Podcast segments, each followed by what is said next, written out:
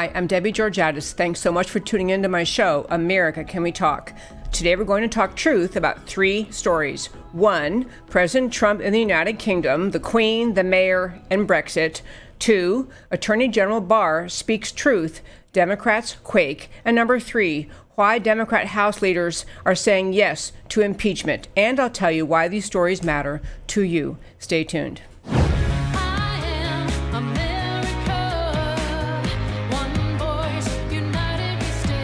Debbie Georgatos, host of America Can We Talk, is an author, attorney, and political analyst whose mission is to inspire the American political conversation about preserving liberty in the best country on earth. Hello again and welcome to America Can We Talk. I'm Debbie Georgatos. Well, as I was walking in the studio just now, there are televisions, of course, outside uh, outside the studio, and they had the running live stream coverage of President Trump. He's over in England, and he's uh, there's a state dinner, and the Queen is speaking. So, what I want to talk about today in this first five is all the drama behind the scenes in London, and really what it means politically. To start with, you likely heard that the mayor of London, Sadiq Khan, has been shooting out tweets and, and other kind of pestiferous or critical things toward President Trump, and that President Trump responded today uh, in a tweet where he more or less um, made fun of the mayor of London's height, and he said, you know, he's he's just about as a mayor as De Blasio, only he's shorter, or something like that. But I want to talk about the serious uh, context or background uh, in this seemingly kind of petty exchange between London's Mayor Sadiq Khan and President Trump. To start with, you may recall last time President Trump visited England that the mayor of London, Sadiq Khan, actually authorized, and it happened, put a balloon in the air, like one of those big blimp things, uh, a caricature of President Trump wearing a diaper. That was what the you know professional and highly respectable London mayor did. He did it again this time because he, he or his constituents were able to raise 50,000 pounds to pay for it they did they have this plan again to launch a balloon in the air so as president trump state visit to england speaking with uh, i'm sure theresa may members of parliament the queen the royal family will have in the air the backdrop behind him this petulant, childish balloon blimp uh, featuring him, a depiction of President Trump uh, in a diaper. On top of that, what was occurring in London has occurred under the mayorship of Sadiq Khan, who is Muslim, is a rise in terrorist attacks against innocent people in London. We have, as you heard in the show, if you happen to listen on March 28th, you can go back and listen again. We had Katie Hopkins on the show describing neighborhoods in London and outside of London that have been completely overtaken by Islamic immigrants and created what they call no go zones. Nobody's welcome there except other people, other Muslims, and in fact, those in those areas, the uh, Muslim majority claims that the laws of England don't apply. They apply, apply their own law, Sharia. So under Sadiq Khan, there's been a growth in terrorism.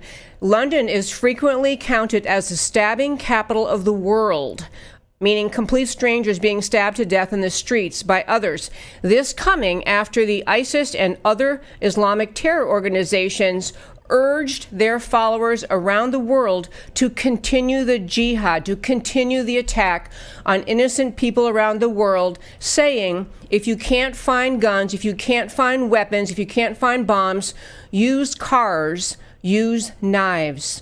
So those people, those attacks in London are happening under this mayor who it appears uh, to many is at least legitimizing, permitting, tolerating this conduct uh, on the part of Islamic um, citizens in London. And there was actually kind of a controversy recently. There, the um, I, I, don't, I'm not a big um, Monty Python fan, but the Monty Python kind of star of the show, John Cleese had a tweet out recently essentially saying London doesn't look like London anymore. He said London is no longer an English city anymore.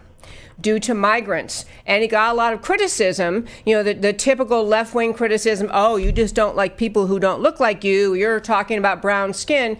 And, he, and he's like, he's still defending himself. He said, no, I'm not. I'm talking about the culture of England, the culture of the city. It used to be friendly, used to be engaging. We didn't have all this violence. We didn't have, you know, uh, Islamic immigrants driving cars into st- crowds of people in the streets, killing people in the streets. We didn't have this before. He's really talking about the culture of England, and he doesn't, he has not backed down despite being criticized. And that's what I want to get to when I'm talking about in this first five day, the heart of the issue between the representation, what President Trump is going over to England, uh, representing America, and what Sadiq Khan is standing for. One more thing before I get to that. Sadiq Khan and his followers have talked about they're going to have a protest tomorrow. They plan on having a protest in Trafalgar Square. They're hoping for over 100,000 people or something like that uh, to protest against President Trump. But I want to read you what the protesters say why they are against President Trump. They are saying this is the Stop Trump coalition headed up by Mohammed Atiq. Mohammed Atiq says, uh, as the head of the Stop Trump coalition, the UK should be turning its back on Trump's harmful and divisive politics and not honoring his agenda with a state visit.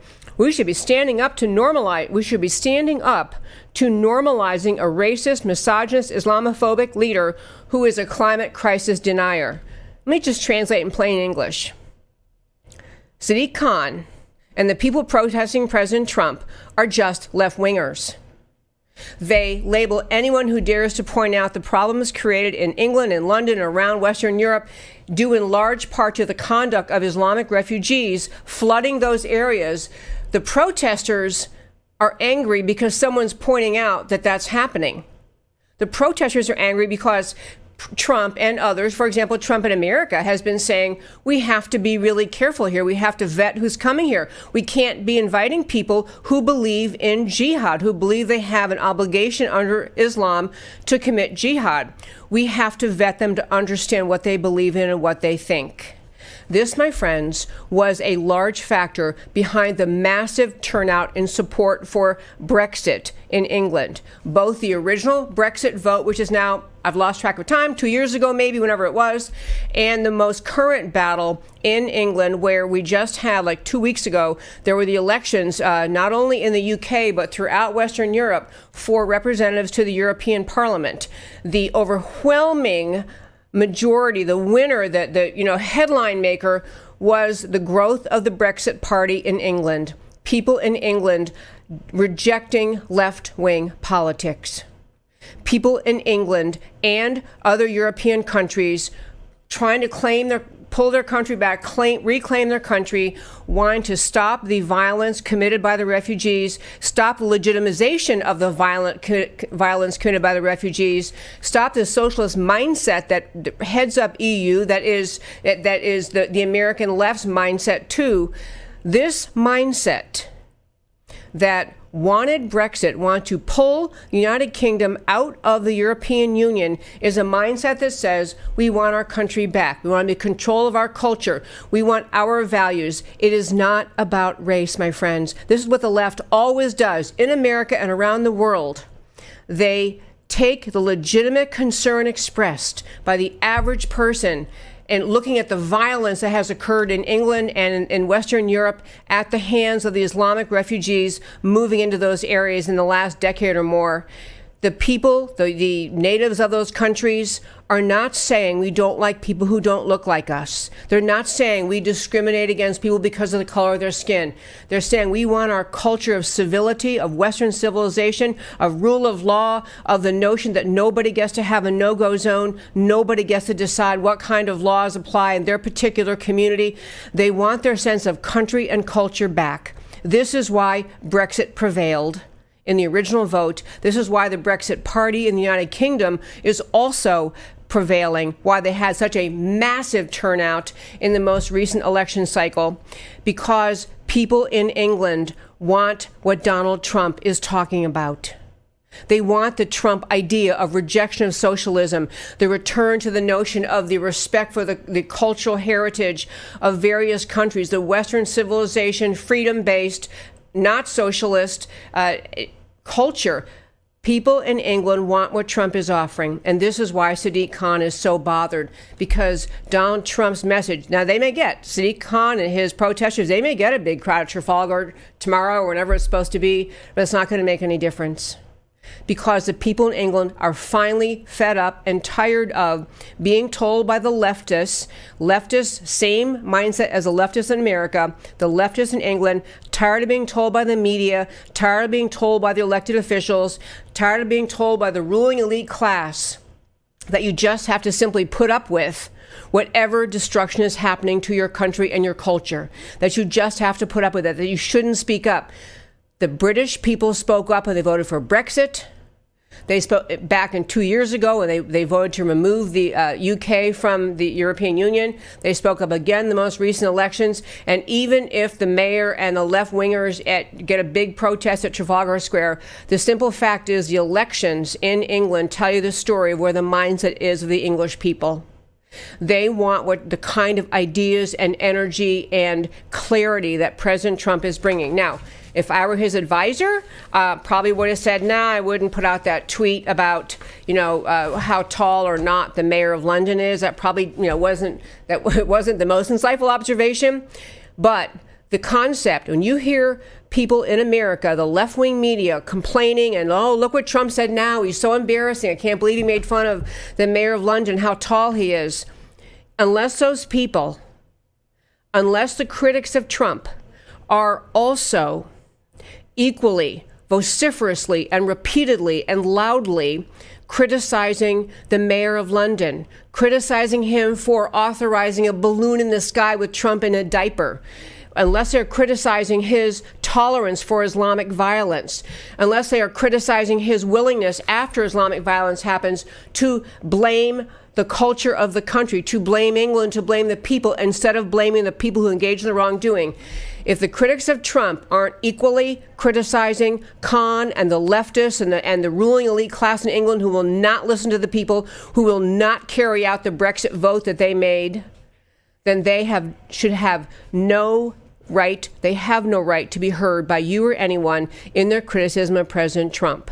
Trump is that spirit of just saying, I'm not letting this London mayor mock me and put up with it in silence. You know, he had a lot of other things he could have said, uh, but his concept of we're not going to let the criticisms uh, by this London mayor who has created the uh, London, the stabbing capital of the world, filled with no-go zones, filled with the uh, Islamic terror and uh, terrorist events, not able to get the situation under control. This guy has been harmful to his country and to his city.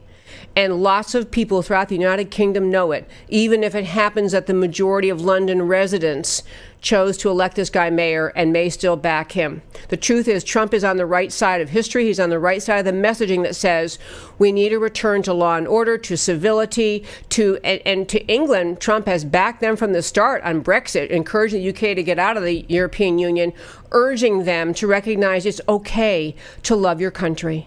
It's okay to stand up for your country. Very similar to his messages here in America. It's okay to say America first. And that, my friends, is today's first five. I want to turn next and talk about Attorney General Barr. Um, you may have noticed, or a lot of people saw, Attorney General Barr uh, was in, did an interview, which was kind of an amazing interview. He gave an interview with CBS, which um, probably a lot of people wonder why he was doing that. But, you know, we had last week, in fact, I think we talked about it on Thursday. We played segments of the press conference that uh, former special prosecutor or special counsel uh, Bob Mueller gave last week, where he basically laid out his, he basically begged Congress to impeach President Trump and then he and he looked very very nervous by the way doing bob mueller was just a mess. He, looked he looked like he didn't have his act together. Uh, he was sweating and nervous and doing all the kind of tells that people do when they're nervous. So mueller gave that. And then after that there was a lot of controversy about well is mueller really getting sideways with attorney general barr? Attorney general barr now has been tasked by the president basically to unmask or to release to divulge all sorts of documents that were created during the Mueller investigation into the fake story, the false story that the was cooked up inside the FBI, making this Trump Russia collusion allegation that has basically dominated the news cycle since President Trump, since before he was elected. So Barr has the job of digging in and finding out what happened and he's willing to do it. Barr has the job of deciding what the public can and cannot see. So, several things happened after Mueller's statement last week. There was a lot of talk about, well, you know, it doesn't sound like like Bob Barr, the now Attorney General, is on the same page with Bob Mueller. You know, this is, or William Barr, excuse me, William Barr, not on the same page with Bob Mueller. So, several things happened. I want to just um, point out to you. One was this unbelievably fabulous. Um, interview uh, that uh, William Barr gave uh, on CBS. And I want to play just one clip of it that I want to run through. And the reason to talk about this today is this, folks. We're going to talk at the end of this show today about the renewed talk about impeachment among the Democrats in the House. I want to talk to you about why they're talking about that later. But recognize now that all eyes in this country are on the Democrats in the House trying to figure out what are they going to do now that the Mueller report made crystal clear that Trump did not collude with the Russians. There is no one arguing at this point that Trump colluded with the Russians. The question that the House is looking into and that is now dominating the news cycle discussion is whether or not President Trump's words or actions or failure to act in some way could possibly amount to a legitimate charge of obstruction of justice because he essentially was frustrated at being falsely accused. President Trump was being framed. And the thing is, when you're President Trump, you knew that from the start. You knew you didn't collude with the Russians. You knew that nothing like that happened. So everything about your response is coming, uh, response to this accusation and investigation is coming from that place of, I know I didn't do anything. So let me start with a little clip here. We have, as I say, Attorney General Barr sat down for an interview. Kind of amazing. Uh, sat down. Uh, I want to talk, let you hear his little clip, what he had to say in this interview. I mean, the interview was long. I urge you to actually listen to the entire thing. This is with CBS's Jan Crawford. Hear this Barr interview, and then we'll talk about it. Here you go. You have testified uh, that when you met with Mueller at the Justice Department, you had that meeting, that you were surprised when he told you then that he was not going to reach a conclusion on obstruction. Yes, uh, Rod and I were both surprised by that. Did you ask him, look, we need you to make it a conclusion on this. You should make a conclusion. I would I wouldn't say I really pressed him on it. I was interested in his thinking on it, and he explained his position. Said he was still thinking it through, and and uh, uh, but I didn't really press him, uh, nor did Rod. But you left that meeting thinking that he wasn't going to have a conclusion. That's right. Do you feel because he didn't do that? I mean, did he fulfill his responsibility as special counsel? If you look at the regulations it seems to anticipate that you would get a confidential report uh, explaining why he made a decision to either prosecute or decline to prosecute. Uh, he didn't do that, it seems to me. Right, but on the other hand, he, he did provide us uh, a, a, report and what he viewed to be the relevant facts, and uh, that allowed us, as the, uh, as the uh, leaders of the department, to make the decision. What's the fundamental difference why, I mean, he said that he couldn't exonerate the president, that he had looked at the there these 11 instances of possible obstruction. Um, he couldn't exonerate the president. If he could, he would have stated so. You looked at that evidence, and you did. I mean, what's the fundamental difference between your view and his? Well, uh, I think Bob said that he was not going to engage in the analysis. He was he was not going to make a determination one way or the other. Uh, and he also said that he could not say that the, the, president was clearly did not violate the law, which of course is not the standard we use at the department. We have to determine whether there is clear violation of the law. And uh, so we applied the standards we would normally apply. Uh, we analyzed the law, and the facts. And uh, a group of us uh, spent a lot of time doing that and determined that. Uh, both as a matter of law, many of the instances would not amount to obstruction. As a matter of law. As a matter of law. In other words, we didn't agree with the legal analysis. Uh, a, lot, a lot of the legal analysis in the report, it did not reflect the views of the department. It was the views of a particular lawyer or lawyers. Folks, this guy, Attorney General William Barr, as to use one headline, to capture one headline, he said, he is the Democrats' worst nightmare.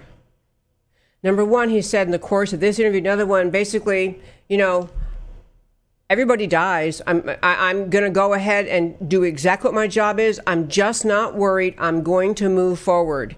I want to tell you some of the highlights of this interview because it really gets down to him being the being the keeping the Democrats in Washington awake at night because they see in him a man. You just can't look at him and see him as some hyper partisan, hysterical guy. He is the most, he has served already in our, as Attorney General. He has his reputation set.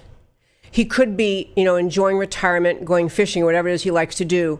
But he came back solely to serve America solely because he could see, as millions of Americans can see from our seats at home, that something deeply wrong happened inside the FBI. Something horrifically wrong happened inside the Department of Justice, and he's just not willing to let it go. So I'm going to share with you some highlights in this interview. I do urge you, if you go to our website, americacanwetalk.org, uh, under the on the homepage, under shows, you go down, list of links, you can see you can see a link to this interview. You might want to listen to the whole thing or read the whole um, transcript of the interview. But I'm going to just tell you some. These are true. Uh, people, you know, overuse the expression bombshells, but these are serious, serious points in a serious, serious interview that Attorney General Barr made about Mueller and the Mueller report. Number one, as you were hearing him there, Bob Mueller could have reached a conclusion.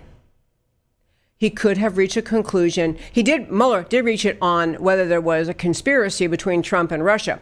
He would not reach a conclusion as to, with respect to the charge of the, um, obstruction. Uh, 11, there, in fact, there's a, a, first report and then a second Mueller report that goes through the possible obstruction charges, and that's where Mueller wouldn't reach a decision. And here are the things Barr had to say. Number one, Mueller could have reached a conclusion. He even said, in this interview, Barr said, even though the Office of Legal Counsel inside the DOJ says that is not legal to indict a sitting president, which is not a subtle question of law, by the way. There, there are experts who say both things, but in any case, Office of Legal Counsel said you can't indict a sitting president. Mueller went on, to, uh, I mean, Barr went on to say, but that doesn't stop you from reaching a conclusion about whether or not the president committed a crime. It was just Mueller was not going to go there, and he um, and he so Barr includes along with Deputy Attorney General Rod Rosenstein that Trump had not obstructed justice. Number two, a lot of commentary about how Mueller's statement last week, uh, when which we played portions of in the show, Mueller's statement was you know essentially a thin veneer hiding, begging Congress to impeach President Trump, begging. I mean, his was, he all but got down on his knees and said, "Please, please, please, please indict this guy or, or impeach this guy." So this conversation with uh, with CBS, Attorney General Barr got into that, and he basically was did not at all like the idea being floated around that Mueller had essentially praised impeachment or alluded to impeachment as the alternative to get Trump since he, Mueller, couldn't get him. He says, Well, I'm not sure. This is now Barr speaking. I'm not sure what Mueller was suggesting, but the Department of Justice doesn't use our powers of investigating crimes as an adjunct to Congress. Congress is a separate branch of government, and they they have processes, they have ours. He's basically saying the purpose of the DOJ's investigation was not to do an investigation for the purpose of helping Congress decide whether or not they could impeach Trump. So he's taking a shot at the attitude uh, Mueller had in his statement. He also this is again Attorney General Barr also saying pretty much Mueller came around to the standard of guilty until proven innocent, which he basically was saying he, you know, Mueller wouldn't just say we couldn't find evidence of a crime, so therefore we have to conclude not guilty. Mueller just Mueller tried to intentionally leave it out there to encourage people to still and Democrats and others to still think Trump engaged in wrongdoing.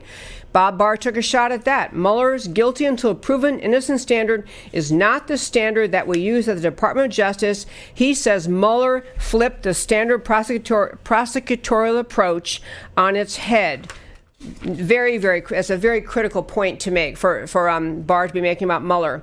Um, he also talked about Mueller's view of obstruction of justice.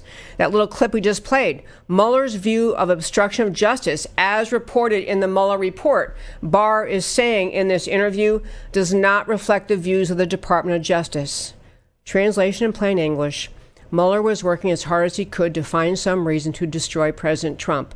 He was not investigating to find truth. Mueller was investigating to find a way to get President Trump. My words, not not Attorney General Barr's. But this whole idea that there were that he gives as an example in this interview, you know, President Trump had the right to fire um, anyone who's in his department, including James Comey. And so the idea that Trump contemplated firing James Comey cannot possibly be the basis for an obstruction charge. This is legal, this is first year law student 101 logic, but, you know, Mueller kind of left that out there that maybe Trump obstructed justice by even considering firing Comey and then ultimately firing Comey. And, and Bob Barr saying, no way.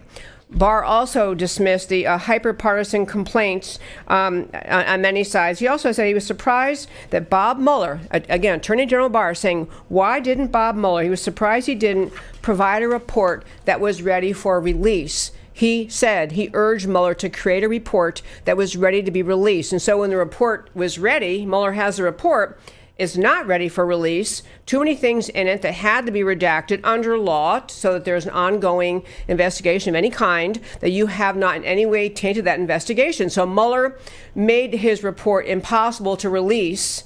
Didn't do what at least Bob Barr thought Mueller was going to do was create the report ready for release. Um, so Barr had to do the four-day summary, and, and, and, anyway, the interview goes on and on. I want to urge you to listen to it because what you really see in Attorney General Barr is a guy who's just saying, you know, it, it sounds corny to say, and I, I, remember when I practiced law, and my husband, I would hear people say that they just they love the law, and you know, I love, I am reverential for the idea of the rule of law. It is what saves us from being a third, you know, third world dictatorship it saves us from tyranny. It saves us from chaos. Bob Barr, uh, excuse me, William Barr, Attorney General Barr, is a guy who knows that the law matters. It matters what the law says. It matters if you follow it. It matters if you deviate from it. It matters if you lie about it, which leads me to the next thing I wanted to mention.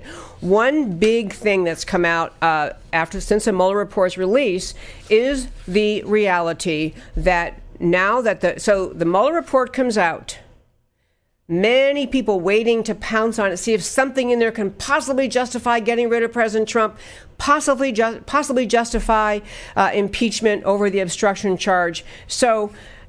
So that report came out, and in the report, Mueller has summarized certain things, certain conversations, certain transactions, and the argument now that's the point that's become clearer is some pieces of the Mueller report were written in a way that were not honest, that were deceptive, that were in, in, that were designed to encourage the Trump haters and never Trumpers to think, wow, you know, this is really great. Look what Mueller's saying here. They left out key significant things in the report that put the information that was in the report into a more honest context. I'm going to give you one example that has been been uh, widely talked about. So there was um, a uh, voicemail. There was a message. This was in the Mueller report. A message between uh, the president's attorney, so President Trump's attorney, John Dowd, and the message was to the attorney for Michael Flynn. This is um, from November of 2017. So Flynn's been indicted. Flynn's decided he's going to get some, do some plea, I guess. So the point is, the Mueller report uh, cherry picked items from the voice message and from the follow up message the next day to give the false picture to someone reading the Mueller report that the report was saying or proving or implying that Trump's lawyer was unduly uh, interfering with Flynn, with the investigation about Flynn. It was giving rise to an obstruction argument.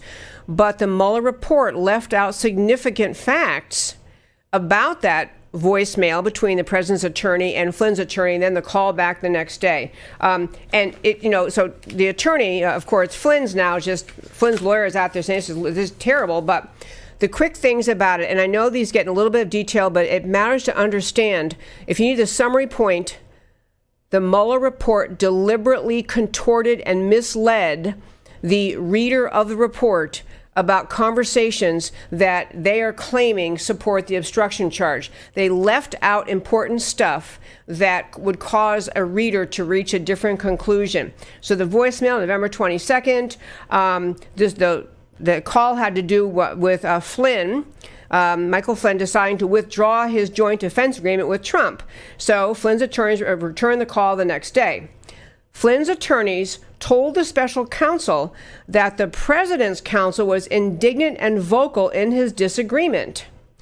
Disagreement. So Trump's attorney is saying to Flynn's attorney, you know, really disagree with your idea that you're going to pull Flynn um, out of the joint defense agreement. And Flynn's got to do that to make his plea. But what was left out, so so you get the impression, oh, you see, there's Trump interfering, Trump obstructing. But what they left out of it was the next the call the next day. Dowd, this is again, they have access to, and only reason we know all this because finally a judge ordered them to release the entire transcript. So Mueller's or whoever wrote the Mueller report, you know, Andrew Weissmann's another character involved in writing all this. Uh, that left out the key facts of number one, the very next day, conversation. Dowd, the lawyer for Trump, expressed his sympathy in his voicemail. Um, he's, uh, and in fact, the, the response back has other things going on. I understand you can't join the joint defense. That's one thing. On the other hand, talking about other things leaves out that the whole conversation had other points to it. And also, there was an argument in there that the uh, that somehow Dowd, the president's attorney, was trying to get Flynn's attorney to give him a heads up that and, and get inside information he wasn't supposed to have. So uh, the report selectively removed the fact that the president's attorney Dowd premised his request for a heads up from Flynn's attorney with a request that they do so quote without you having to give up any confidential information. The point is if this is too much detail, I'm sorry, but the point is that the president's counsel uh, and his phone call to the um, uh, to Flynn's attorney was grotesquely misrepresented in the Mueller report, causing someone to read it to reach a false, unfair conclusion about whether um, President Trump had um, had been unduly pressuring Flynn's attorney that might somehow rise to the level of obstruction. There's so much more about all this, and I, I, we're probably going to keep talking about. It. In fact, next week I think we're going to have on Sidney Powell. She's probably the nation's leading expert attorney on, or she's one of them. She's been uh, testifying. She's been uh, giving lengthy interviews in all national media, just talking about how egregious the FBI and the Department of Justice conduct was in this entire investigation. So we're going to hopefully have her on next week. I know I'm interviewing her at another event. Uh, here in Dallas, but I'm hoping to get on the show too and have her run through this with you. But I want to leave you with this point about this um, what's happening with Mueller. Mueller report, Spygate, etc. The Democrats in this country thought from the moment President Trump won that they would be able to get rid of him because they did not like him, because they didn't want him to win, because they wanted Hillary to win. They thought that all that the Department of Justice had cooked up during the campaign and after President Trump won and the ongoing alleged Trump Russia collusion investigation was ongoing, the Democrats thought that they had a way to remove President Trump.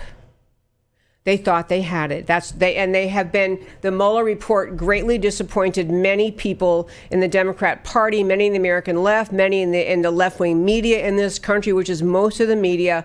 They thought Mueller would come up with something that would essentially prove or give at least serious uh, serious evidence of Trump Russia collusion, but there's nothing there. Nothing.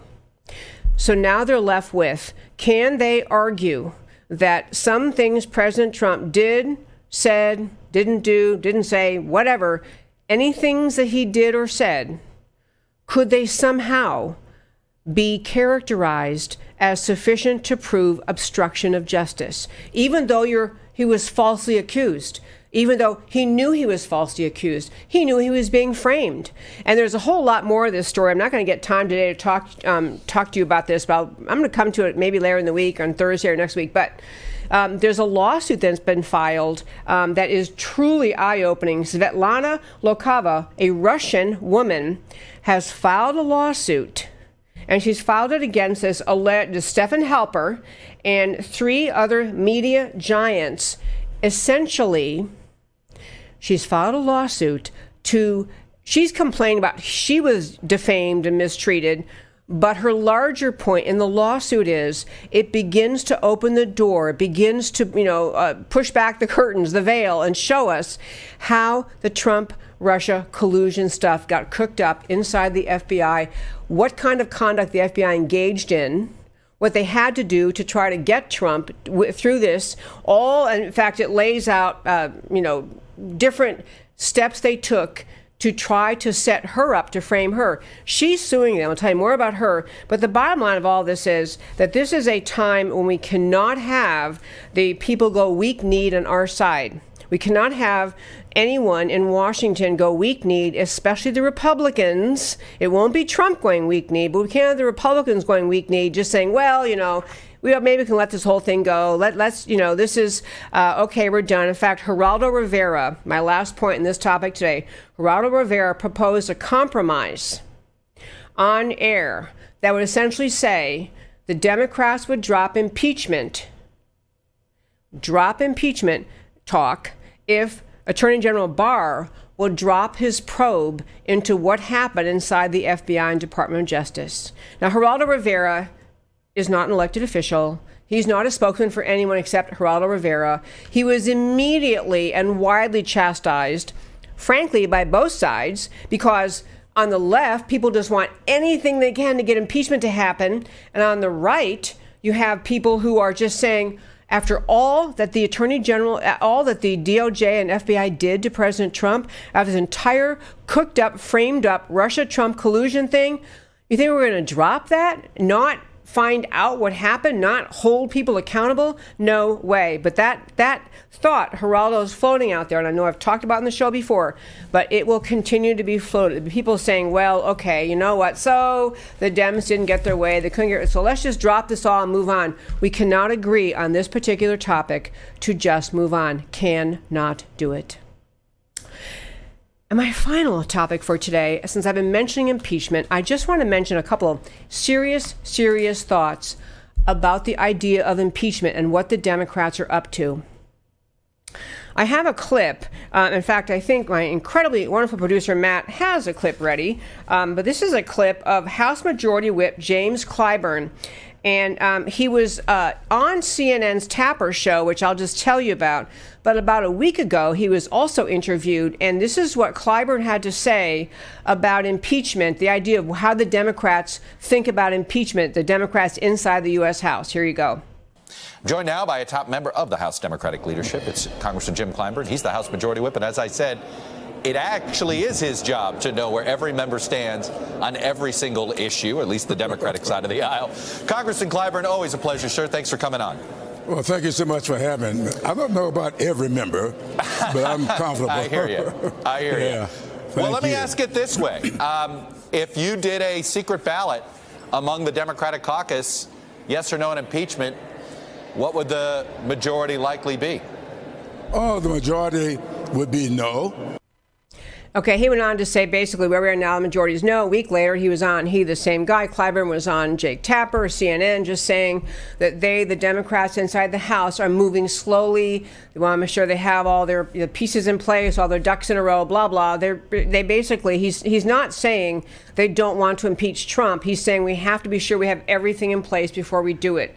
And I just want to talk to you about their motive and then what impeachment is really supposed to be about the Clyburn and other Democrat leaders are scared to death about what Attorney General Barr is going to uncover happened inside the FBI, inside the, Department of Justice, with respect to cooking up, framing the president. They're very concerned about key players, who key Democrats, probably people in the House and Senate who were at least aware, if not complicit.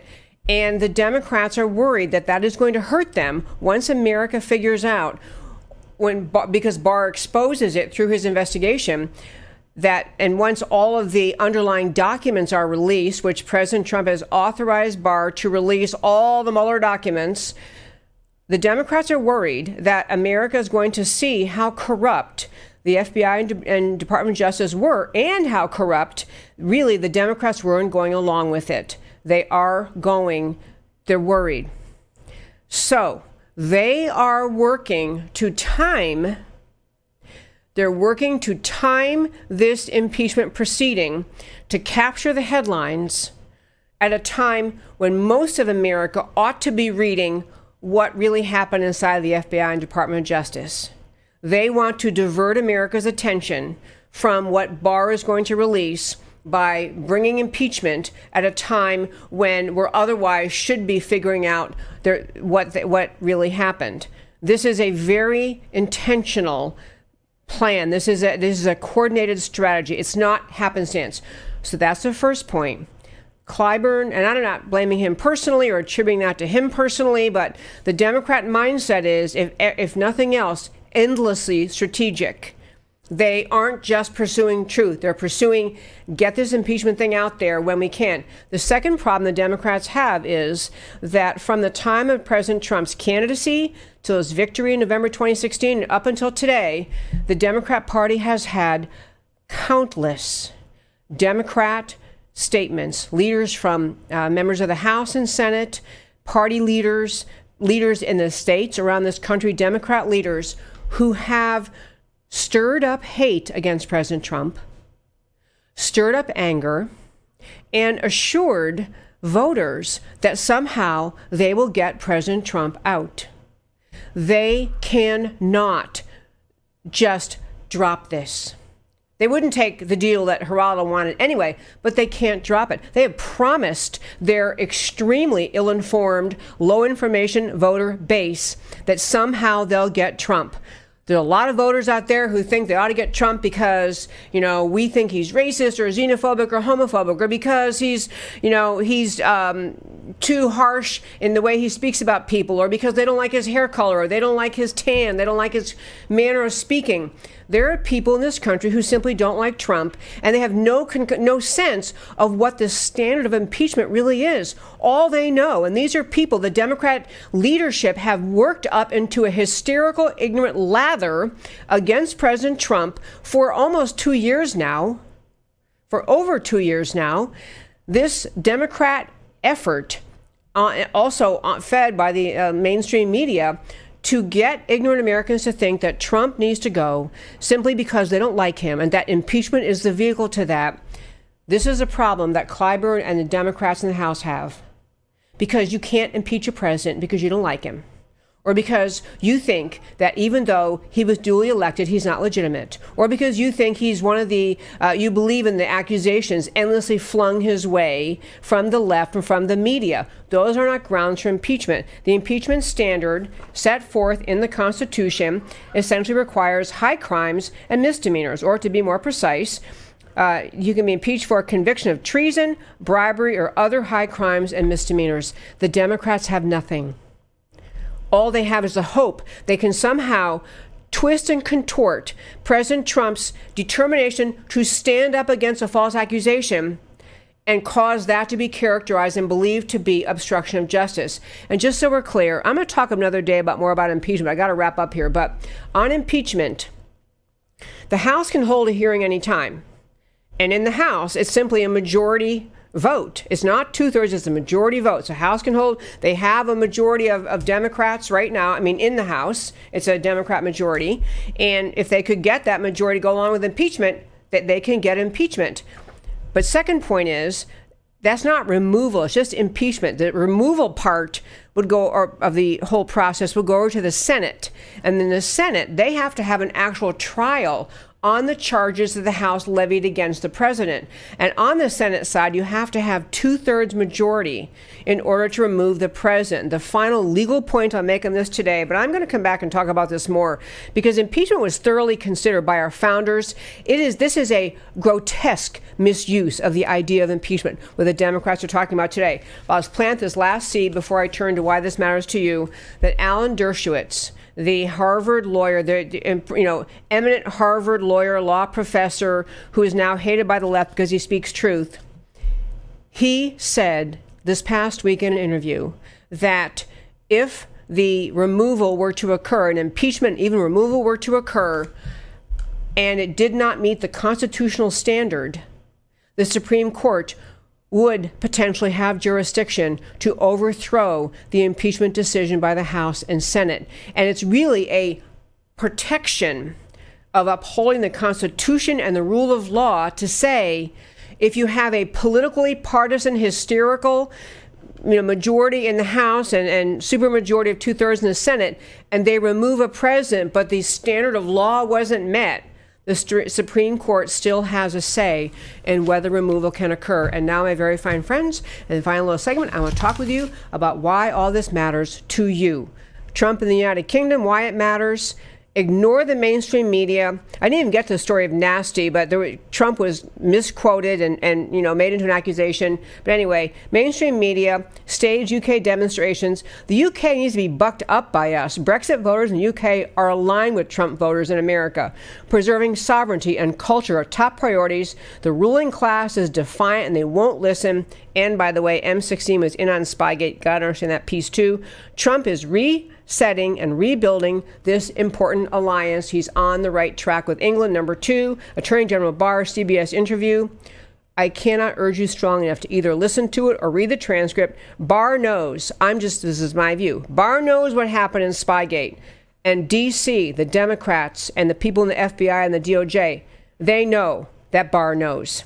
Barr is a throwback to the day when the FBI and the DOJ were respected and followed the rule of law. This is why the DC insiders fear Barr because he's a man of integrity who does not care what they think. Final slide, please. Clyburn on impeachment, why it matters to you. The Democrats have fed lies to their followers, and now their followers are out of control. The Democrats can't control them. The Democrats have lied to their voters. Trump invited Russian interference in the election. No, he didn't. Trump as a Russian agent, a traitor? No, he's not. And Trump stole the election, overwhelmingly proved he did not steal it.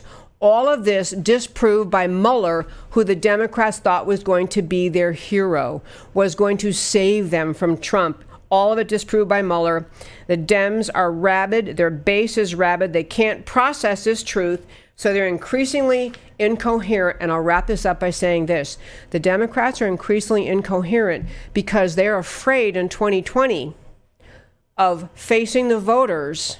They have lathered up into hysterical, ignorant anger against Trump if they don't impeach him.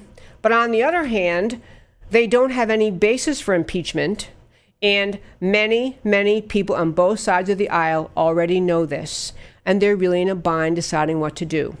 I'm Debbie Georgatos. This is America Can We Talk. Thanks for tuning in every Monday through Thursday, 3 p.m. Central Time. Talk to you tomorrow.